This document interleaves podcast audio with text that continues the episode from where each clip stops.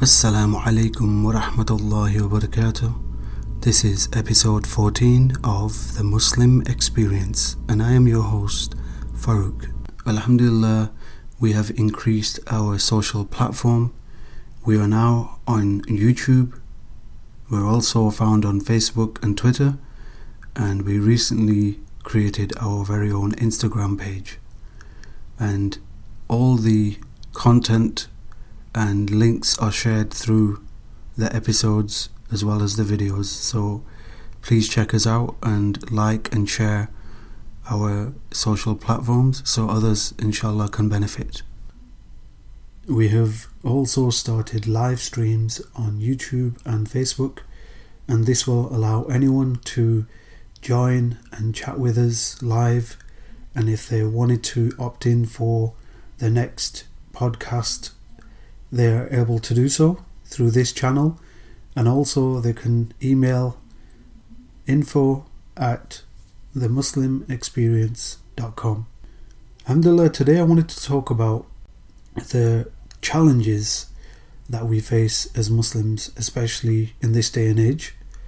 And I'm sure you know, or I'm sure you can agree, one of the biggest distractions are our mobile phones a mobile phone can be advantageous purely depending on, what kind of content you're looking at, but at the same time, it can be a big distraction. It can also lead to looking at the wrong thing. Sometimes you may not intentionally want to look at that or see it, but it will somehow pop up on your feed. Why that happens is purely out of randomness, or you may be possibly talking about something and your phone will use its AI, as they call it, artificial intelligence. It's just something to be wary about.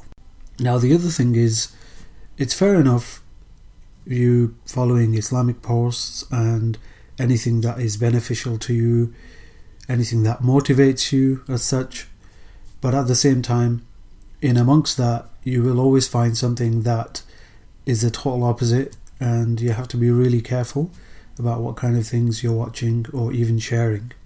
So, using our intellect, I guess, in that sense, just making sure that we're always aware about what kind of things we're looking at. Trying not to spend too much time on your phone because it can take up a lot of your time. You just completely tire yourself out. Some people literally flick through their feeds until they are closing their eyes. That's how distracted or it's become a bit of a habit to do that. And we have to be really careful with our phones or even when we're on the TV, if you're watching through Netflix or something like that. Now, why am I bringing this to our attention? Why am I mentioning this in the the podcast today? You're probably wondering. I want you to think about something. When you wake up in the morning, first thing in the morning, what do you do? You may, inshallah, pray Fajr. If you're not praying, you you might go to brush your teeth. You might wash your face. You might have some breakfast. You might go to either school or school for study or work or some sort of uh, errand that you're going to be running that day. There's always something that's going on unless, of course, you're a homemaker or you're at home and you don't really leave the house, but you're always doing something. Now, as the day goes by, you could be scheduling meetings, you could be doing, doing anything. And as time goes by, you go you got to think about what kind of things you do during the day. Are they beneficial to you? Are they beneficial to your deen? And you'll probably find most of the time that do your daily activities don't really touch on your deen unless of course you're serving someone and the intention is there to help people then that's different. But if you're doing a kind of job where it's day in day out it's just you doing the job and you're left to your own accord or if you're not working you're spending quite a lot of time alone and again, the distractions can come in. And it's just making ourselves aware of how much time we spend during the day where we actually think about Allah subhanahu wa ta'ala, uh, remember Him, and pray during the course of the day. So we've got the Fajr in the morning, and then we've got just after midday, we've got the Dhuhr, and then going towards at least a couple of hours now because everything is so close to each other, especially with the prayer times. You've got your Asr, and then as the sun sets, you've got the Maghrib, and then towards the end of the day, we have Isha. Focusing on these really beneficial compulsory prayers, and there's a hikmah, there's a wisdom behind why they are set in those days, uh, times of the day.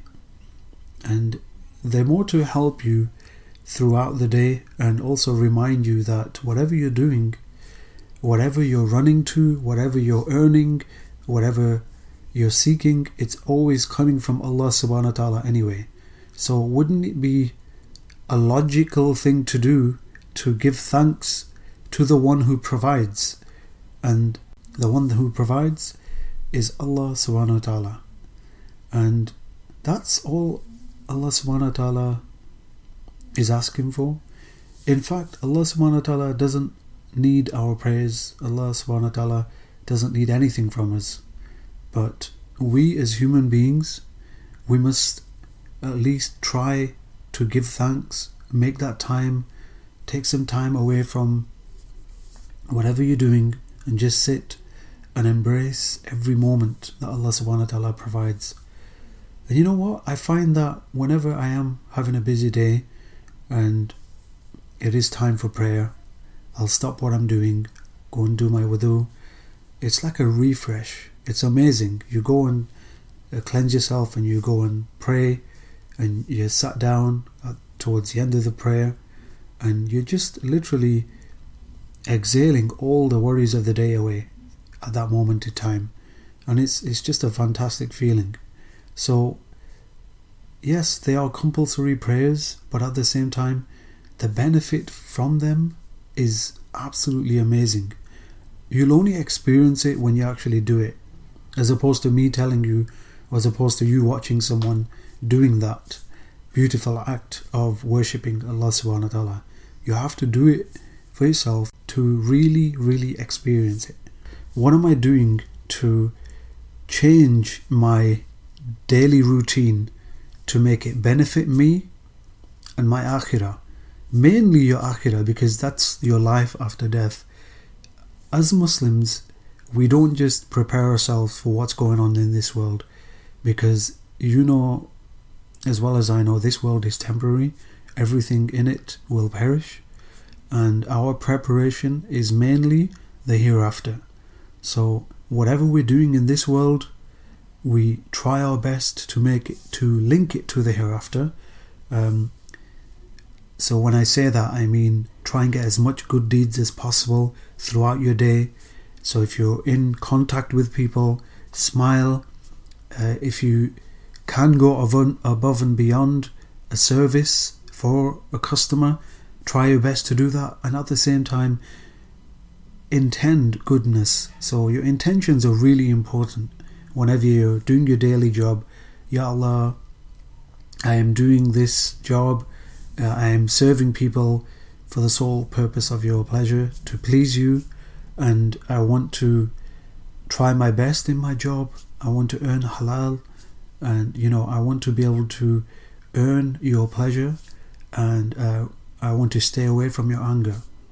And at the same time, let's say if you're in business, uh, make sure your tradings are good. Make sure you're not cheating people out of giving them less for what they're paying for. And just making sure that everything is really, really to a point where it's helping you and it's helping your customer. It's uh, you're providing the best service. That is why I wanted to focus today on distractions. And what you need to figure out is between those distractions between your daily routine, between your sleep that you do for eight hours or more, how much time are you spending praising Allah subhanahu wa ta'ala? Apart from the times of when you pray, what extra things are you doing? And also, if you're not praying, if you're not praying five times a day, try and get into a habit at least doing once a day and then work your way up from there because I always tell myself and my listeners that whenever you want to start a habit, especially if it's a good habit, you're going to want to be consistent with it and start small and be consistent with your steps. And inshallah may Allah make it easy for you. And Allah subhanahu wa ta'ala will guide you to the right path. And Allah will make your day easy for you especially when you turn to him throughout the day. And uh, I leave you with that. Assalamu alaikum wa rahmatullahi wa barakatuh